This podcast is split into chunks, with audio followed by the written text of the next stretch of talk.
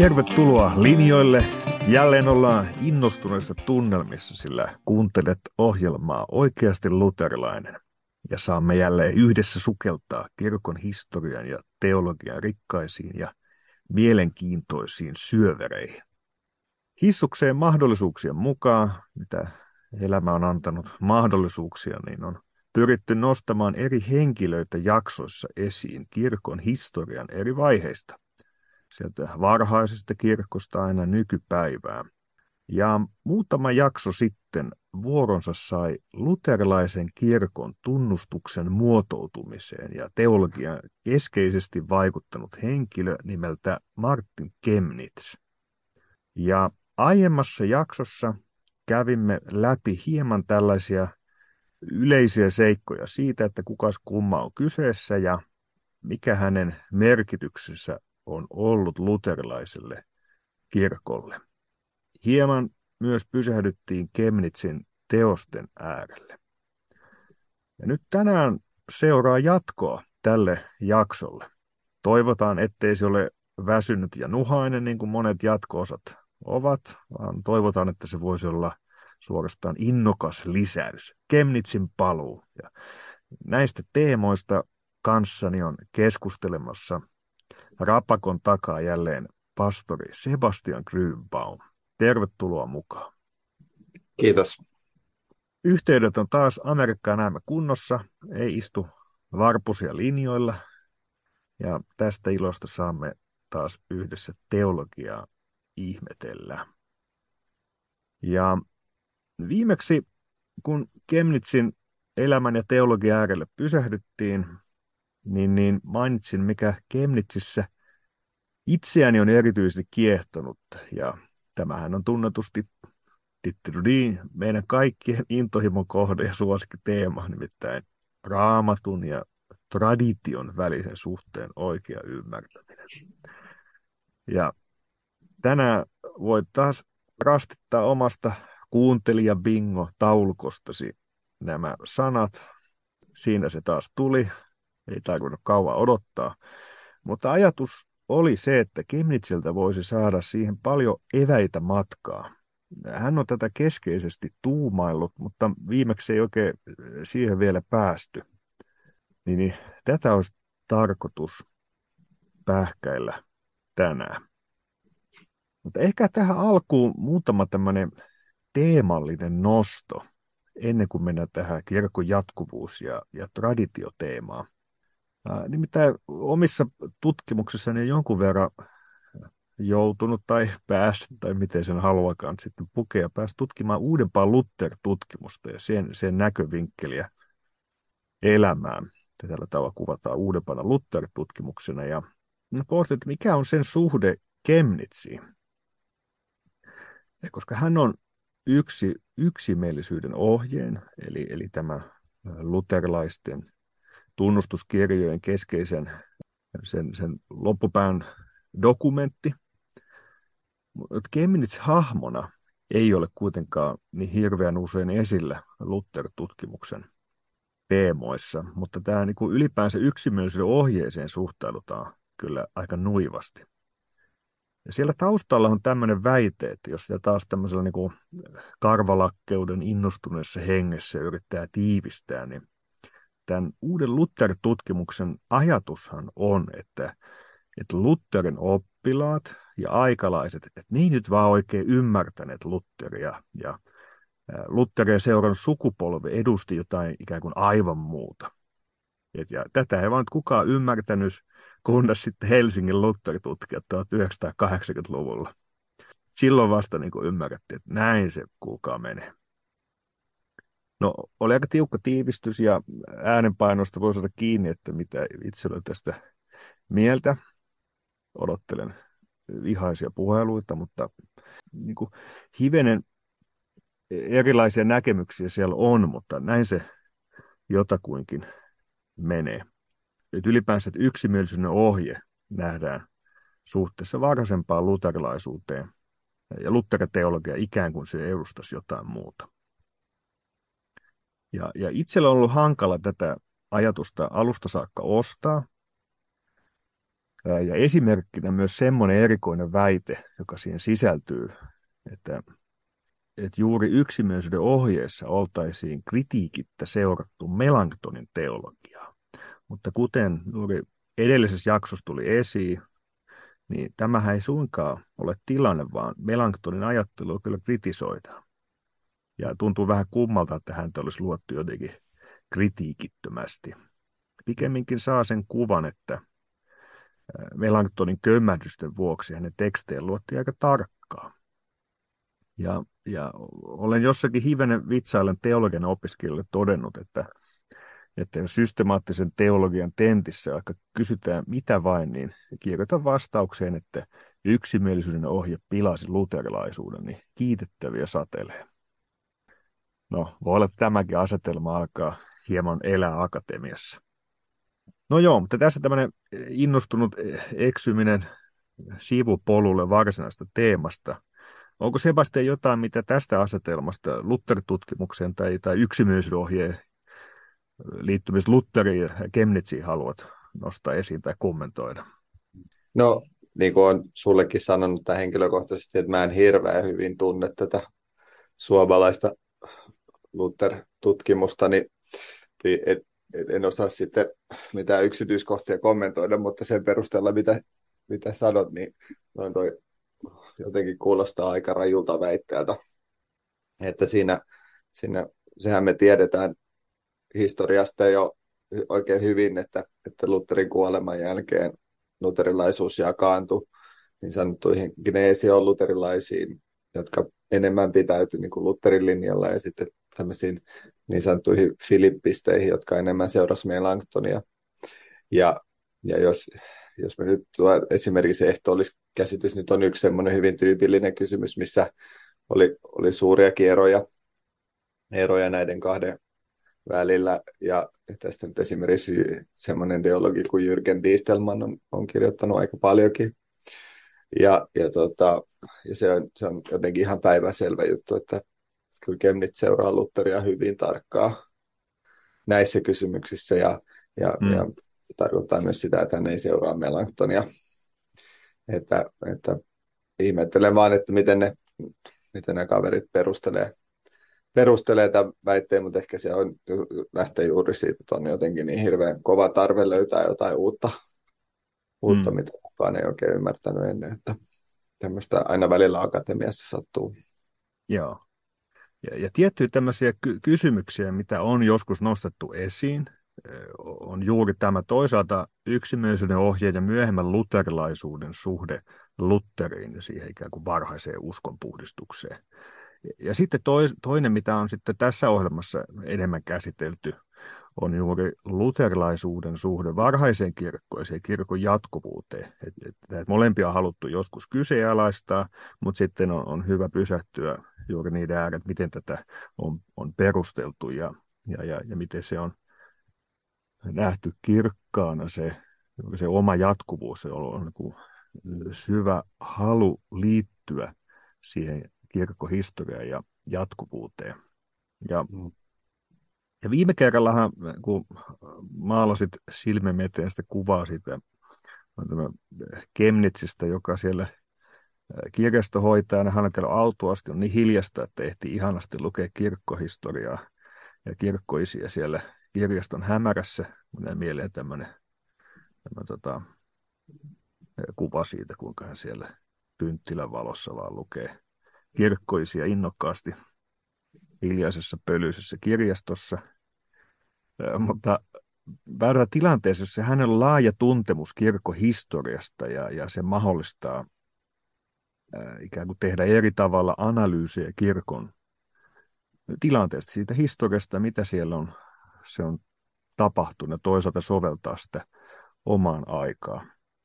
Mutta kun on tämä traditiokysymys, niin, niin nyt jos me haluttaisiin ymmärtää, että miten Kemnitz suhtautuu traditioon, tai pitäisi piirtää esiin, että et, niin, että et mitä hän siitä ajattelee, minkälainen joku valo siitä vilkkuu, tai, tai minkä värinen, tai minkälainen ikkuna siitä avautuu, onko se, onko se niin synkkä maisema, jota varoa, vai onko se tämmöinen tota, viljava puutarha täynnä ihania asioita vai, vai niin minkälainen, miten Kemnit sitten näkee kirkon jatkuvuuden historia, tradition merkityksen? Mistä kannattaisi lähteä liikkeelle tai jäsentää tätä laajaa kokonaisuutta? No varmaan yksi semmoinen, tai sanotaan, että, että mitä mä oon näitä jonkun verran lueskellut ihmisiä, jotka on kirjoittanut näistä, niin, niin jotkut on lähtenyt ihan siitä, mitä, mitä Kemnitz itse sanoo, mikä on mun mielestä aina niin kuin hyvä lähtökohta. Ja, ja, tota, ja sitten tässä on tavallaan kaksi vaihtoehtoa. Eli y- yksi vaihtoehto on se, että, että, että lähdettäisiin lukemaan sitä, mitä, mitä Kim, Kemnitz kirjoittaa kirkkoisien lukemisesta. Hänellä on siis tämmöinen ohjeistus, että miten kirkkoisia pitää lukea ja mikä on niin kuin olennaista. Ja tässä ohjeistuksessa esimerkiksi hän painottaa sitten, että vanhurskauttamisoppia pitää katsoa ja ymmärtää sen valossa sitten ka- kaikkea muuta ja, ja niin edelleen. Mutta sitten hänellä on myös, kun hänellä on tämä, hän käy läpi tätä Trenton konsiilia, niin hänellä on myös tämmöinen toinen, sen yhteydessä tämmöinen toinen määritelmä, missä hän puhuu sitten kahdeksasta eri traditiosta, ja tämä on ehkä meidän tarkoituksia varten parempi, koska, koska tässä tämä on jotenkin hyvin semmoinen selkeä ja jäsennelty. Ja ehkä näin yleisesti ottaen voitaisiin siitä sanoa, että, että kyllähän se on hyvin niin kuin valosa, valosa kuva, minkä Kemnitz traditiosta määrittelee, ja, ja tota, tai mitä hän näkee tradition. Ja, ja ehkä siinä on jotain samaa, kun puhuit siitä, ihan äskettäin sanoit siitä, että jotenkin, että jotenkin semmoinen halukkuus nähdä niin kuin tämä koko kuva ja halukkuus keskustella kaikista kysymyksistä. Ja, ja mun mielestä se on, se on jotenkin hyvin olennaista meillekin, että me vaikka ajatellaan, että uskotaan yksi raamattuun, niin ei kuitenkaan jäädä siihen sillä tavalla, väärällä tavalla, että ei voitaisiin käsitellä mitään muuta kuin, kuin raamattua. Mainitsit, että Kemnitz erottelee tradition ikään kuin kahdeksaan erilaiseen mitä tapaan tai Joo. lajiin tai kategoriaan. Voisitko ne käydä lyhyesti läpi? Onko se mielekästä mm, nostaa? Mitä, Joo, mitä sieltä tämä löytyy? Oli, tämä oli mun ajatus kanssa, että voitaisiin tehdä näin. Eli se ensimmäinen, tradition ensimmäinen muoto tai tapa, niin se on, se on tämä Kristuksen ja apostoleiden suullinen julistus, joka siis löytyy ihan raamatusta. Ja, ja tässä tota, tähän, tätä varten nyt Kemnitsit motivoi sen esimerkiksi siellä Paavalin sanalla, että minä annoin, annoin teille sen, minkä itse olin, olin saanut. Eli Kemnitz tulkitsee sen jakeen, jakeen tämä taitaa olla ensimmäisen korintolaiskirjeen 15. luvusta, niin tulkitsee sen jakeen sillä tavalla, että, että, että joku oli julistanut, joku apostoleista tai Kristus itse oli julistanut Paavalille Paavalille ja, ja tota, sitten hän antaa sen eteenpäin. Tämä toinen tradition muoto, niin se on kirjoitukset tai raamattu itse, joka on annettu, annettu meille. Eli me ollaan saatu, saatu raamattu meiltä edeltäviltä uskovilta siinä merkityksessä, että, että niillä on ollut raamattuja silloin, kun me meitä ei vielä mm. ollut olemassa. Sitten, Joo. Ehkä sitten voi sen huomio tehdä, että ei tarvitse säikähtyä, kun jossakin lukee, että raamattu on myös traditiota. Niin, se, se on ihan se, totta, joo. joo. joo se, se, tavallaan, että, se, että on juuri se, että, että raamattu on puhuttu vaikka alkutraditiona, mutta kuitenkin sellainen traditio, joka on asetettu kaiken muun yläpuolelle, mikä alle on vedetty ikään kuin viiva, että, että tämä on se, minkä, minkä kautta kaikkea muuta katsotaan. Mutta se itsessään ei tarvi säikähtää, jos joku sanoo, että raamattu on osa traditiota. Joo, ja toi oli tosi hyvä huomio, koska to, to, mä ymmärrän kyllä helposti, että miten joku saattaa huolestua, että että ollaanko, ollaanko me viemässä ihmisiä jotenkin Roomaan tai jotain muuta ja sanotaan, että on, on, on jotain, jotain muuta, tai että on vaan, vaan kaikki on niin kuin vain samaa arvosta traditiota. Joo, ei, tässä, tässä asiassa niin, niin ei, ei, kyllä pidä paikkansa. Ja se, no. se, tota, se käy kyllä ilmeiseksi mitä enemmän tätä lukee, että, että tota, kun mennään eteenpäin, niin nähdään, nähdään vielä kohta selkeämmin. Kolmas, kolmas näistä on sitten tämmöiset uskon tunnustukset, jotka on, on taas raamatun mukaisia. Eli tota, varmaan voidaan puhua apostollisesta Nikean uskon tunnustuksesta, Atanasiuksen uskon tunnustuksesta, en tiedä, nyt varmaan monia muitakin. Eh, ehkä voidaan meidän näkökulmasta, kun tässä Kemnitz puhuu niin kuin vanhoista uskontunnustuksista, niin meidän näkökulmasta voitaisiin ehkä sanoa, että myös tunnustuskirjat rupeaa olemaan vanhoja uskontunnustuksia, jotka on, on raamatun, raamatun mukaisia. Hmm. Sitten neljäs tradition muoto, niin, niin on, se on, se on tämmöinen kirjoitusten oikea selittäminen. Eli, eli se, kun joku tulkitsee, tulkitsee kirjoitukset oikealla tavalla, voi ehkä puhutaan opetuksesta, voidaan puhua saarnasta, voidaan puhua hengellisestä kirjallisuudesta. Eli se, että, että, että ra- raamattua pohditaan ja siitä kirjoitetaan ja sitten se, tai puhutaan jotain ja sitten se jotenkin jää elämään ja, ja, ja tämä on, on myös yksi, yksi tradition muoto ja siinä mielessä tämä on ehkä myös tärkeä huomio, tämä, että traditio ei siinä ei, ei, ei kuulu suinkaan pelkästään menneisyyteen, vaan se on jotain, mitä mm. mekin luodaan koko ajan ja jossa me eletään. Ja, ja, ja tämän, tämän takia myös kirkon pitää jotenkin ottaa tähänkin kantaa jossain määrin ja pohtia tätä, mm. että, että, että tämmöinen yksi raamattu, niin se, se, ei, se ei vaan, vaan käytännössä toimi, koska, koska ei ole olemassa yhtään seurakuntaa, missä pappi vaan, tai mikä johtaa siellä nyt onkaan, mutta joka lukisi pelkästään raamattua ääneen, eikä, eikä puhuisi mitään. Mm. Ja aina, aina kun jotain sanotaan, niin sitten sit tulee mm. uutta. Kyllä. Jokaisella yhteisöllä on tunnustus, toisella se on vain julkilausuttuna ja toisella täytyy vähän selvittää, että mikä on se, niin. ne periaatteet, miten jäsenetään ja miten opetetaan, mutta kaikilta yhteisöiltä se löytyy. Jotenkin asioista opetetaan ja tunnustetaan. Mm. Ja ehkä tuosta voisi tehdä sen huomioon myös, että selkeästi ikään kuin on eri kategorian asia se, että on tämmöistä kirkollista opetusta, raamatun kohdista eri aiheista, ja sitten on nämä tunnustusdokumentit ja vaikka uskon tunnustukset. Ja mm. siinäkin vaikka ne olisi olla kirkossa hyvin vakiintuneita ja yleisesti tunnustettuja, jotkut tietyt ymmärrystavat vaikka yksittäistä kirjeen kohdista tai tai näin poispäin, ne on silti vielä eri tason asia Joo. kuin se, että, olisi, että se olisi osana kirkon virallista tunnustusta.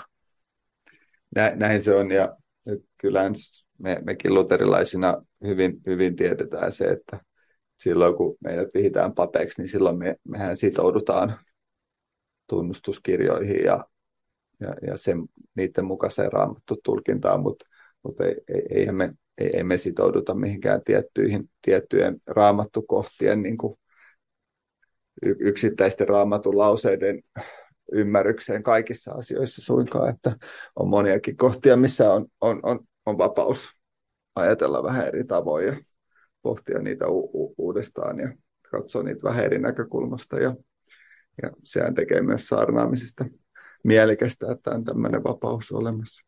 Kyllä, kyllä. Ja, ja tämä kuvaa monessa suhteessa myös omaa kirkkoamme lähetyshiippakuntaa, joilla on vahva perusta raamatussa ja luterilaisessa tunnustuksessa, mutta sitten yksittäisistä kysymyksistä voidaan käydä hyvinkin avoimesti ja joskus tiukastikin keskustelua.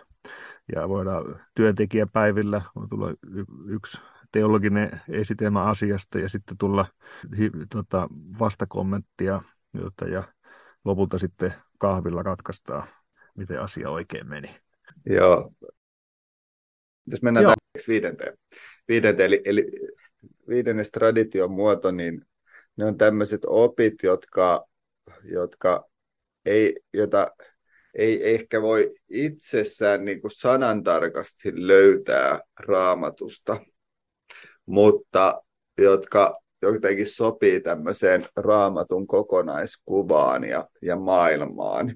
Et tässä ehkä tämä on, tää on niin meille luterilaisina voi olla hieman hankalakin, hankalakin erottelu. Eli, eli tota, nyt Kemnitsessä ehkä ennen kaikkea pohtii vanhan kirkon opetusta esimerkiksi Jumalasta ja, ja kolminaisuudesta ja, ja tämmöisiä, niin kuin, että esimerkiksi sana kolminaisuus, niin sitä ei, ei, ei löydy, mutta se on aika selkeästi raamatussa kuitenkin määritelty, että, että, että, että, että isä on Jumala ja poika on Jumala ja pyhä henki, pyhä henki on Jumala. Eli tämmöisiä kohtia, mitkä antaa ymmärtää, että näin, näin se on, niin niitä on paljon. Ja Jeesus antaa kasteen lähetyskäskyn, mutta, mutta kolminaisuudesta ei, ei, ei sitten puhuta käsitteenä. Ja, ja tota, mutta sitten toisaalta tämä on ihan totta ja, ja kolminaisuus hyväksytään ja se on ihana asia ja Jumalalle kiitos siitä. Mutta, mutta sitten, sitten on, on tiettyjä muita, muita opinkohtia, uskonkohtia, missä luterilaisuus sitten eroaa esimerkiksi reformoidusta kristillisyydestä just tai kalvinismista siinä sen suhteen, että, että näissä suuntauksissa halutaan ikään kuin selittää vielä ehkä enemmän kuin mitä me uskallettaisiin selittää tai halutaan selittää. Ja tämä, on tämmöinen, en, en sano, että Kemnitz on väärässä, mutta, mutta sanon vaan sen, että tämä, tämä on tämmöinen asia, missä, missä välillä aina täytyy hakea sitä linjaa, että, että missä mennään, kuinka paljon voidaan sanoa ja mistäkin. Ja, ja, ja nämä sitten vaihtelee sitten nämä sel, selitykset myös riippuen mm. siitä, että ketä teologia lukee myös luterilaisuuden historiassa on ollut hyvin, hyvin niin kuin eriäviä käsityksiä monestakin jutusta, että, että esimerkiksi semmoinen kysymys, mikä on, mikä on, on, on tämä Jumala ennalta määrääminen, mä en nyt siihen mene sen sille hirveän syvällisesti, mutta jotenkin mielestäni se on, se on hyvä, hyvä esimerkki, koska siinä on ollut siis, että, että, että varsinkin Chemnitz niin hyvin silleen sanoo hyvin yksinkertaisesti, että, että Jumala on iän kaikkisuudesta määrännyt ja tietyt ihmiset pelastukseen ja tämä, tämä Jumalan ennalta määrääminen, niin se on oikeastaan pelastuksemme syy. Ja tämä, tämä on ihan tunnustuskirjoista löytyy tämä sitaatti. Ja sitten kun mennään Gerhardiin, varsinkin ja ehkä siitä eteenpäin, niin, niin tätä selitetään paljon tarkemmin ja vähän eri tavalla. Ja, ja tässä, tässä nähdään, että siinä, siinä on jotenkin eri näkemyksiä siitä, että kuinka paljon voi selittää missä tilanteessa. Ja tässä niin teologit joutuu sitten luovi, luovimaan tässä, modernit teologit, että mitä, mitä otetaan mukaan traditiosta ja mitä ei, ja hmm. mihin vedetään se raja. Niin ja kyllä tässäkin näkyy, että on teologeja, jotka on lausunut paljon asiasta. Ja vaikka Lutherin sidottu ratkaisuvalta myös sanoo paljon asioita, mutta se ei silti ole meidän tunnustusdokumentti. Ja, ja sitten taas että se, että mitä yksimielisyyden ohje linjaa asiasta, niin siinä voidaan vähintäänkin nähdä pikkusen eri sävyjä siinä, että miten pitkälle halutaan lähteä sanomaan asioita. Ja se on yksi, mutta siinä on toisaalta kirkos mukana aina tämä tunnustusdokumentti ja sitten on se, että voi sanoa, että yksittäiset opettajat, jopa Luther, että miten paljon he sitten opettaa ja miten pitkälle menee jossakin teemassa. Mm, kyllä, juuri näin. No sitten kuudes tradition muoto, niin Kemnitz käyttää tämmöistä sanaa kuin äh, latinaksi kuin consensus patrum, eli, eli, eli isien yksimielisyys. Ja tota, ja tässä e, ehkä, ehkä nämä niin kuin jotenkin näkee kuitenkin, siinä on siis selkeästi, että tämä on mun mielestä ihan hyvä, hyvä nosto tämäkin, että, että siinä, siinä tulee tavallaan esiin tämmöinen piirtyy tämmöinen kuva Kemnitsistä, joka katselee varhaista kirkkoa ja näkee sen jotenkin puhtaampana ja selkeämpänä. Ja hän ei ehkä vertaa sitä suoranaisesti niin luterilaisuuteen, vaan enemmänkin koko kirkolliseen tilanteeseen, mikä hänen aikanaan oli. Eli siihen kuuluu sitten katoliset ja siihen kuuluu reformoidut ja, ja kaikki, jotka siellä nyt sitten sattuu vaikuttamaan ja, ja siinä, siinä on jonkunnäköinen semmoinen ajatus, että isät kuitenkin ties monia asioita hyvin selkeästi ja, ja, ja, ja piti kirjoituksista kiinni tietyissä semmoisissa ydinkysymyksissä. ja ehkä siinä myös painotetaan sitä just, että, että tämä kiinni pitäminen, niin se tuli esiin, esiin sitten kaiken näköisissä taistelutilanteissa. Ja, ja tämän, tämän Kemnitz näkee tämmöisenä olennaisena tradition muotona, mikä on sitten vielä eroteltu tämmöiset erikseen tämmöisistä uskon tunnustuksista ja, ja, ja, ja tämmöisistä oikeasta raamatun selittämisestä. Hmm. Tämä on iso ja vähän haastavakin teema, että miten sen ikään kuin tarkalleen osaisi ilmaista sen, sen asian, sen eri puolet. Ja mä oon yrittänyt sitä hapuilla tässä, tässä Oilmasaaressa, mutta luonnollisesti se on niin kuin haastava laji, koska siinä on toisaalta, nyt vaikka esimerkiksi jos ortodoksit teologian kanssa keskustelee, tämä konsensus patrum on, mikä sieltä tulee usein vastaan, ja sitten on vähän semmoinen, että joskus tekee mieli pyöritellä hieman päätä ja todeta vaan, että et, et, et kattokaa nyt, että eihän tämä konsensuspatron nyt ihan tollain toimi. Että siis se on helppo viitata, mutta se on aika vaikea näyttää toteen, koska, koska hyvin nopeasti tullaan siihen, että oikeastaan isät sanoo kaikenlaista. Ja me nähdään, että se on semmoinen asia, mihin on vaikea, oikeastaan mahdoton laittaa kirkon perustaa, koska se isillä on semmoinen teologinen hajanaisuus. Mutta sitten toisaalta on tämä positiivinen puoli. Ja, ja tullaan Jumalan olemukseen liittyviä kysymyksiä. Nähdään tämä kirkon sakramentaalisuus, nähdään sitä riippuen Jumalan armossa. Siis, siis monia teemoja, että mistä, miten se kirkkoelämä muotoutuu siinä moninaisuudessakin ja minkä puolesta ollaan, ollaan taisteltu sit juuri kirkon tämmöisessä hyvin kriittisessä kohdissa.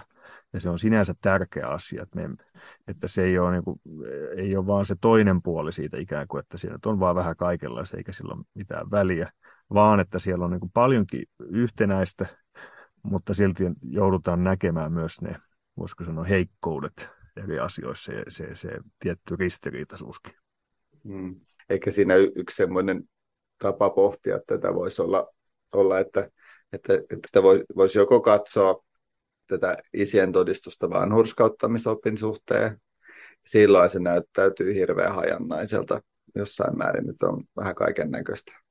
Ja, ja, tota, ja vaikea, vaikea oikeastaan niin kuin tietää, että tai sanoa, että olisi, olisi välttämättä olisi edes yhtä, yhtä, yhtä opetusta, vaan että on, on monenlaisia käsityksiä tuntuu olevan ja vähän voi, voi myös tulkita hyvin eri tavoin eri teologeja.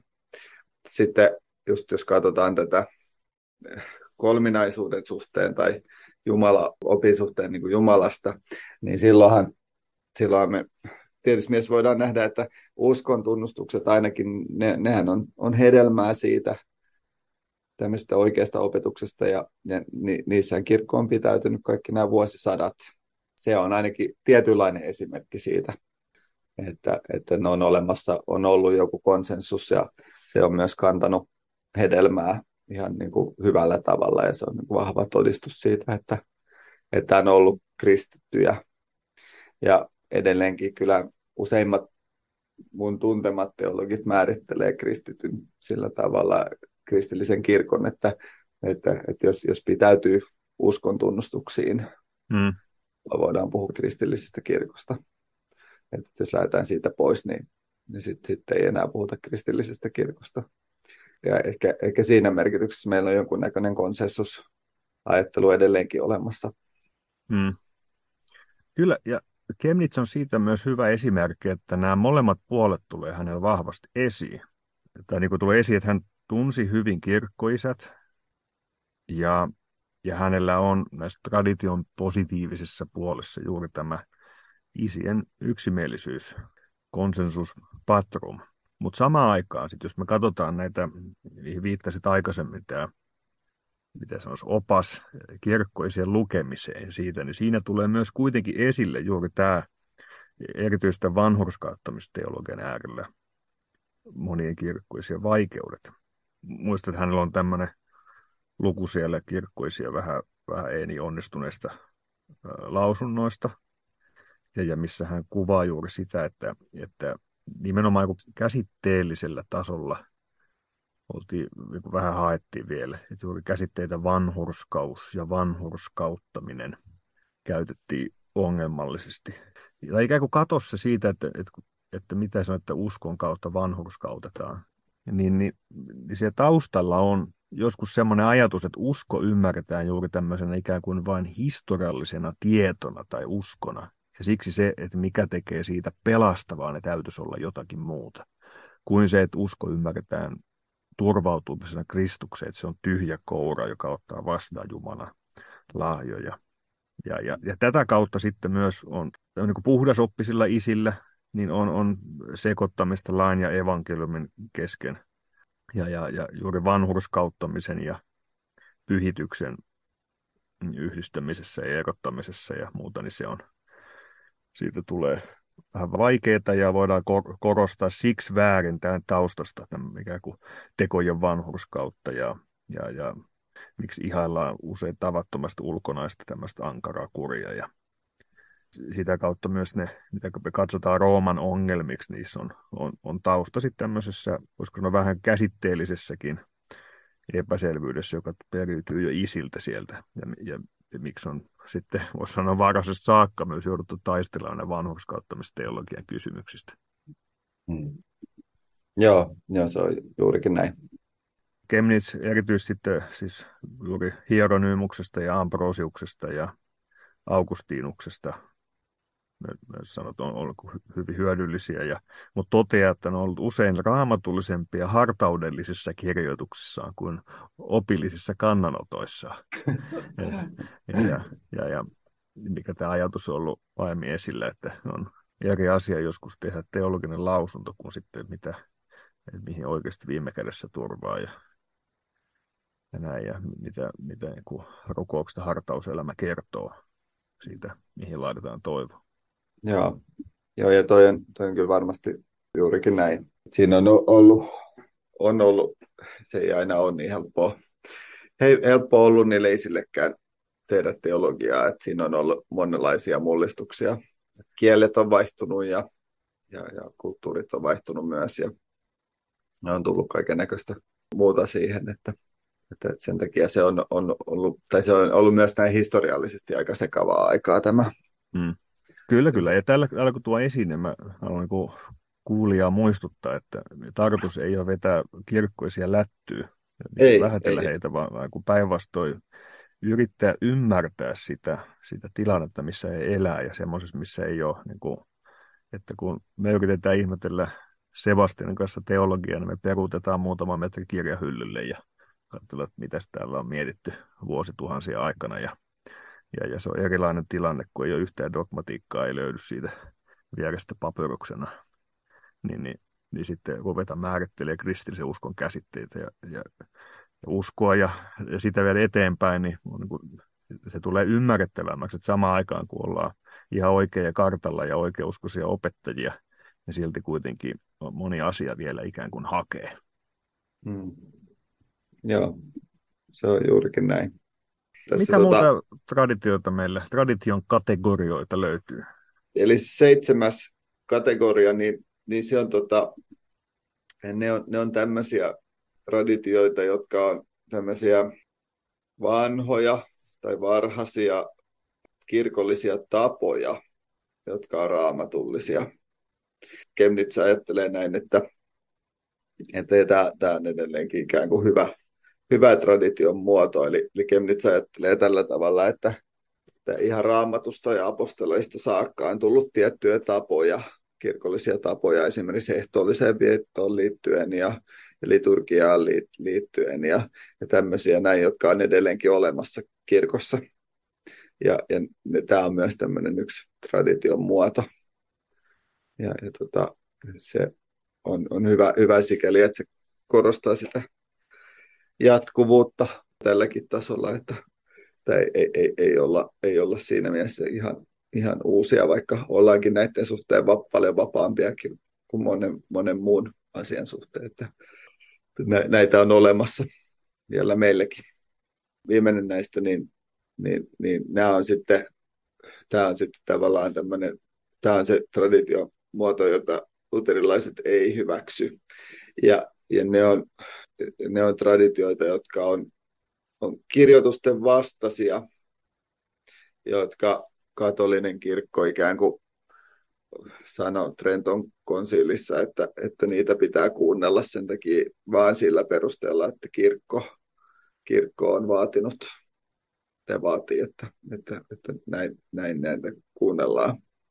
Ja että, että ne on Jumalan sanaa, vaikka niillä ei ole mitään todisteita raamatussa ja, ja vaikka ne olisi niin raamatun vastaisia itsessään. Tämähän on tavallaan aika varmaan meille, meille jossain määrin selvää päässä lihaa, mutta, mutta hyvä, hyvä sanoa, että se on Kemnitsilläkin suuri ongelma ja, ja että hän ei, hän ei niin kuin siinä mielessä ikinä ajattele, että kirkko voisi itsenäisesti puhua Jumalan sanaa sillä tavalla, että, että jos kirkko rupeaa puhumaan raamatun ohi tai raamattua vastaan, niin, niin silloin se kirkko ei enää ole, ei, ei puhu enää Jumalan sanaa ja silloin se ei ole enää Jumalan kirkko, vaan sitten se on jotain muuta. Tämä on, on, on tietenkin ajankohtainen kysymys meillekin, muun muassa Suomessa, mutta myös täällä Amerikassa, että paljon pohdintaa siitä, mikä on oikea kirkko. Joo. Eli nyt on mainittu nämä kahdeksan erilaista tradition muotoa, niin eli näistä käytännössä seitsemän on positiivisia asioita lähtökohtaisesti, ja, ja niin kuin tämä yksi ainoa on niin kuin negatiivinen. Ja onko kuitenkin niin, että meidän luterilaistraditiossa joskus on niin, että, että koska me nähdään niin väkevinä ne ongelmat juuri tämän kohdan kahdeksan kohdalla kristikunnassa niin historiassa kuin nykypäivänä, niin, niin usein, että kun kuuleiset traditiosanan, niin voi olla, että se maisema muotoutuu mielessämme hieman eri tavalla kuin se vaikka Kemnitsille muotoutuu. Hmm. No kyllä mä sanoisin näin jo, että on, onhan sillä siis hirveän negatiivinen kaiku mm. ylipäätänsä. Ja, mutta mä, mä mietin sitä, että et, et, tai jotenkin ajattelen näin, että et en mä tästä välttämättä katolisia veliäkään halua syyttää täysin. Että, että mä ajattelen, että, että kyllä tässä ehkä suurempi merkitys on ollut sillä, että on, on, on niin paljon reformoitua kristillisyyttä tullut. Siis, niin. Suomeen ja Eurooppaan ja, ja maailmalle ylipäätänsä. Ja, ja, että no, ja, ja siis tar- tarkoitan tällä vaan sitä, että se, se on niin kuin kääntynyt semmoiseksi tietynlaiseksi niin traditiovastaisuudeksi monesti. Mm. Enkä mä nyt sieltä sieltäkään mitään ketään osaa nostaa, mutta, mutta tämä, tämä on tavallaan tämmöinen kuva mulla jotenkin. Mm. Niin, niin kyllä, siellä on, jos me puhutaan tämmöistä kristinuskosta, kristinuskon muodosta, jossa on hyvin historiatonta se ajatus, mm. että jos se mm. nähdään, niin kuin, jos, se, se, jos pitäisi laittaa tradition kahdeksan kohtaa, niin onko se niinku kaikki negatiivista? se, että kaik, siis, siis se, että et, et, et pahimmillaan se on se, että et, et pyhä henki katosi apostolien jälkeen ja palasi Asusa kadulla 1906. Mm. Et, et, et jos se on niin kuva kirkkohistoriasta, niin onhan se pikkusen erilainen kuin, mm. kuin tota, sitten vaikka luterilaisessa teologiassa tai, tai Kemnitsillä nyt esimerkiksi, mitä käsitellään. Mutta tämä tulee esille sitä historia, siis mä nyt nykyisiin tehtäviin kuuluu tämä hallinnosta vastaaminen myös, joka kuulostaa tietysti kuivalta, mutta nämä hallinnon edut, hallintomiehenä, pitää pieni puhe, kun kun Kemnitsin äärellä on mieleen, että ja on ollut esillä siis, että hän on tämmöinen kuin aika rauhallinen veikko, kun taas Luther oli tämmöinen kuumakalle. Ja, ja, ja, mutta kyllä hänkin on osannut aika tiukasta lausua, ja, ja Kemnitz kommentoi hapokkaasti esimerkiksi anabaptisteja. Ja, sieltä tulee aika tiukkaa kritiikkiä, että, kun, että jos on jotakin muuta säädös tai tunnustus raamatun lisäksi, että että, että, että mitä teillä semmoisia on. Mutta sitten Kemnitz kommentoi tähän, että, että, että, että kuka haluaa olla seurakunnassa, jonka palveluviran hoitajilla ei ole mitään valvontaa, ei ole olemassa mitään kirkkojärjestystä, jossa ei ole olemassa mitään opillisia tunnustuksia. Jossakin kirkossa tai seurakunnassa, missä ei ole olemassa mitään teologiaa tai viran hoitamista koskevia sääntöjä tai ohjeita, ei ehkä myöskään mitään koulutustakaan siihen hommaan. Ja tätä kautta kun miettii, että olisiko tähän ikään kuin kirkon ja seurakunnan ihanne tilanne, niin voit, että hetkinen, onkohan tässä ihan mieltä. Ja, ja sitä kautta, että jos, vaikka joskus kismittää hallinto ja erilaiset järjestykset ja vaikka hiippakuntajärjestys, ja voi olla joskus sitä sovelletaan liian raskaasti, niin sinänsähän ne luovat turvallisuutta kirkkoon, kristilliseen mm. elämään. Siis ihmiset tietää, miten asiat menee. Ja, ja no, ehkä tässä nyt kuuluu tämmöinen kirkkohallinnosta vastaava henkilön innostunut esime, esitelmöinti. Eli joskus joo, se voi tulla... Toi, joo, toi on hyvä. Toi on hyvä, että hyvä nosto. Ja siis sitä voidaan verrata ihan niin kuin tavallaan ihan, ihan tavalliseen valtioonkin. Että mm. totta kai se joskus saattaa tuntua tylsältä, että ei, ei saa tehdä mitä huvittaa aina, että on olemassa tiettyjä sääntöjä ja rajoja, mutta et, et suurin osa meistä kuitenkin ymmärtää, että et, et, et ne lait on olemassa ja, ja poliisi on olemassa ja palokunta ja muu esivalta on olemassa ihan meidän, meidän turvaksi. Mm. Niin, että meillä olisi täällä hyvä olla ja, ja, ja pystytään eletään ihmisinä ja, ja jotenkin pysytään rauhallisina. Ja ne on, tosi hyviä juttuja. Mm. Et siksi myös kirkossa niin kun pidetään kourat ristissä ja rukoillaan viisautta, mutta toimitaan tietyn järjestyksen mukaan. Et, et ei toimita vaan niin, että kun, että kun tulee kysymys, niin Pena ja laittaa kourat ristiin ja sanoo, että mikä on ensimmäinen ajatus, mikä tuli mieleen ja sillä mennään. Juurikin näin. Tästä mulle tuli mieleen, tämä ei nyt liity ihan suoranaisesti, tai jonkun verran liippaa niin kuin läheltä, niin toinen traditiomuoto, niin, niin se, on, se, on tota, se, oli, se oli kirjoitusten todistus, joka on annettu meille niin kuin menneiltä sukupolvilta.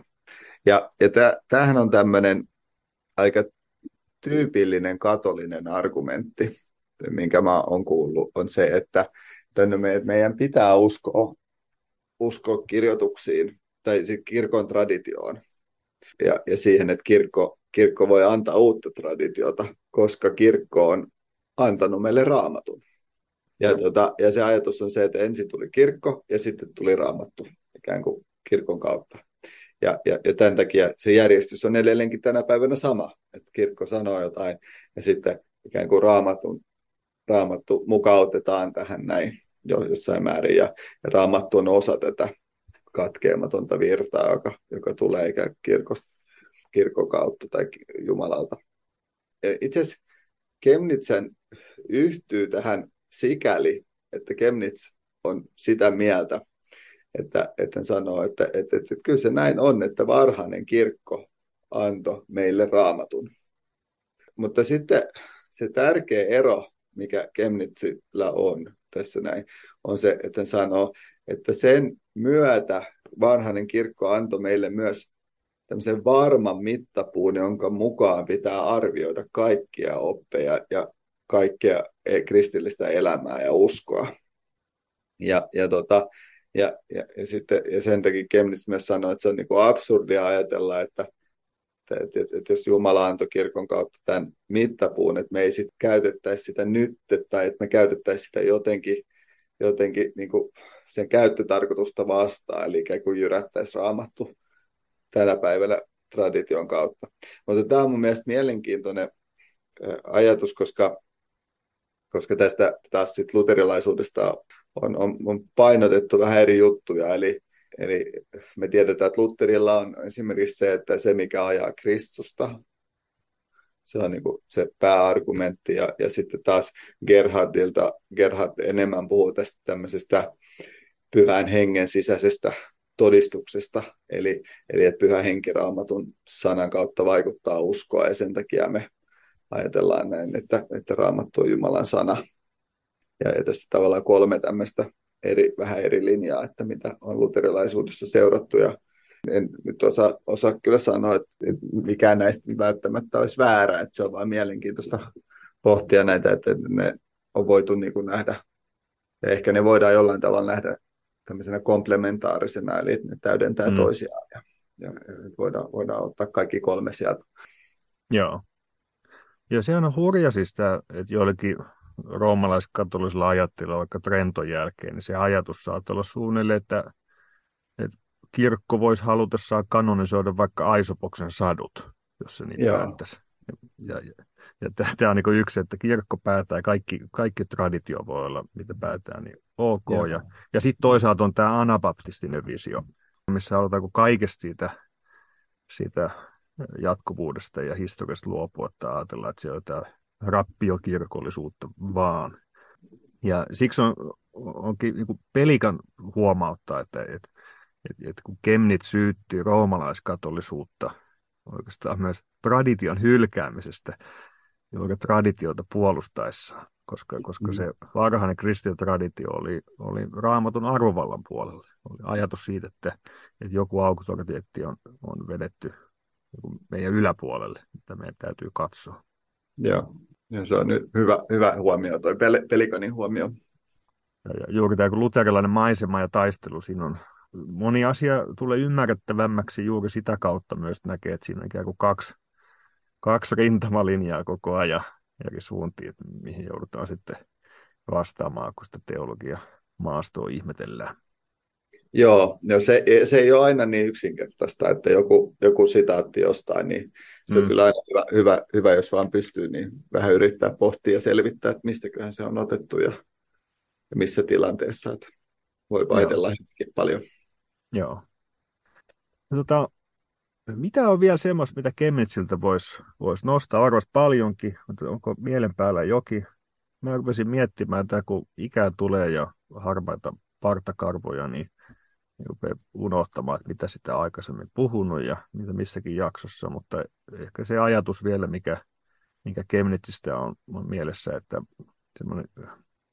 jotenkin se on vavahduttava se hänen osaamisensa ja, ja se syvyys kirkkohistoria eri kysymyksiä, se, se mieletön kapasiteetti ja tietomäärä ja työmäärä. Ja sitten samalla jotenkin se, se sävy siinä, että, että samalla kun asiat määritellään tarkkaan ja ilmoituksen pohjalta pystytään sanomaan, niin sitten kuitenkin semmoinen tietty nöyryys siinä, että osa asioista täytyy jättää ratkaistavaksi taivaallisessa akatemiassa. Mm. Ja jotenkin se os, osuu minulle johonkin herkkään kohtaan, että tässä on niin jotenkin löydetty tämmöinen hyvänlainen tatsi asioihin. Joo, se on kyllä aina, aina puhuttelevaa se, että joku, joku tuommoinen, joka on ainakin varmaan meidän molempien mielestä ihan yli-ihminen, niin, niin voi, voi kuitenkin sanoa, että ei, ei me nyt ehkä tästä tiedetä hirveän paljon, eikä, eikä voidakaan tietää. Ja, ja tota, et, et, et, se on kyllä hieno, hieno nähdä. Ja, ja ehkä siinä myös on, tai voi kuulijoille tämmöisenä vinkkivitosena sanoa, että se on mun mielestä hyvä, hyvä merkki jossakin pastorissa tai hengellisessä opettajassa tai johtajassa, että, että, että jos semmoisen voi sanoa, että silloin tällöin kuulee tai voi lukea, että, että, että niilläkin on, on, on tietty, tietynlainen semmoinen pyhä pelko tässä, että, että kaik, kaikkea ei pysty selittämään ja, meillä ei ole kaikkiin vasta, kaikki asioihin vastauksia. Että. Hmm. Hei, lämmin kiitos Sebastian, että pääsit ohjelmaan jälleen vieraaksi. Oli ilo pääkkäillä Kemetsin elämää ja teologiaa. Kiitos. Ja terveiset vaan sinne kotistudioihin. Laittakaa taas innokkaasti podcast pyörimään ja kellä intoa oikein ylivoimaisesti, niin, niin ei muuta kuin lutarna.netin sivuille ja sieltä löytyy tilitiedot tai mobiilepeillä voi pienen tuen ohjelmallekin singauttaa numerolla 33303. Jatketaan innostunutta matkaa teologian syövereissä jälleen seuraavassa jaksossa. Siihen saakka, moikka moi!